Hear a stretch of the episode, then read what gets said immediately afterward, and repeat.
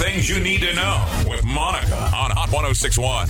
Hey, it's Monica. A Friends reunion is officially happening, and it's going to be a two hour special that pays tribute to a sitcom director named James Burrows. And yes, the entire cast is going to be there. So expect to see Jennifer Aniston, Courteney Cox, Lisa Kudrow, Matthew Perry, David Schwimmer, and Matt LeBlanc on NBC again Sunday, February 21st. The catch? They probably won't be in character. Checking out the Chan Chan name.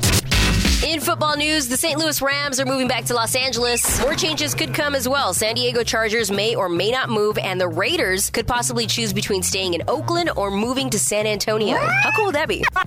And finally, we'll never get a full Spice Girls reunion. Wah, wah, wah. Victoria Beckham, or Posh Spice, has said she's going to categorically not be appearing with the Spice Girls now or in the future. She goes on to say she respects the past that she had with the group, but she's now focusing on her family and the fashion business. Boo, you. Shout out to Mel B, aka Scary Spice, for talking with me a few years back. Hi, this is Mel B calling. I'm good, Monica. How are you doing? She was cool. Uh huh. I'm Monica. Get those stories and more on my blog at hot1061.com.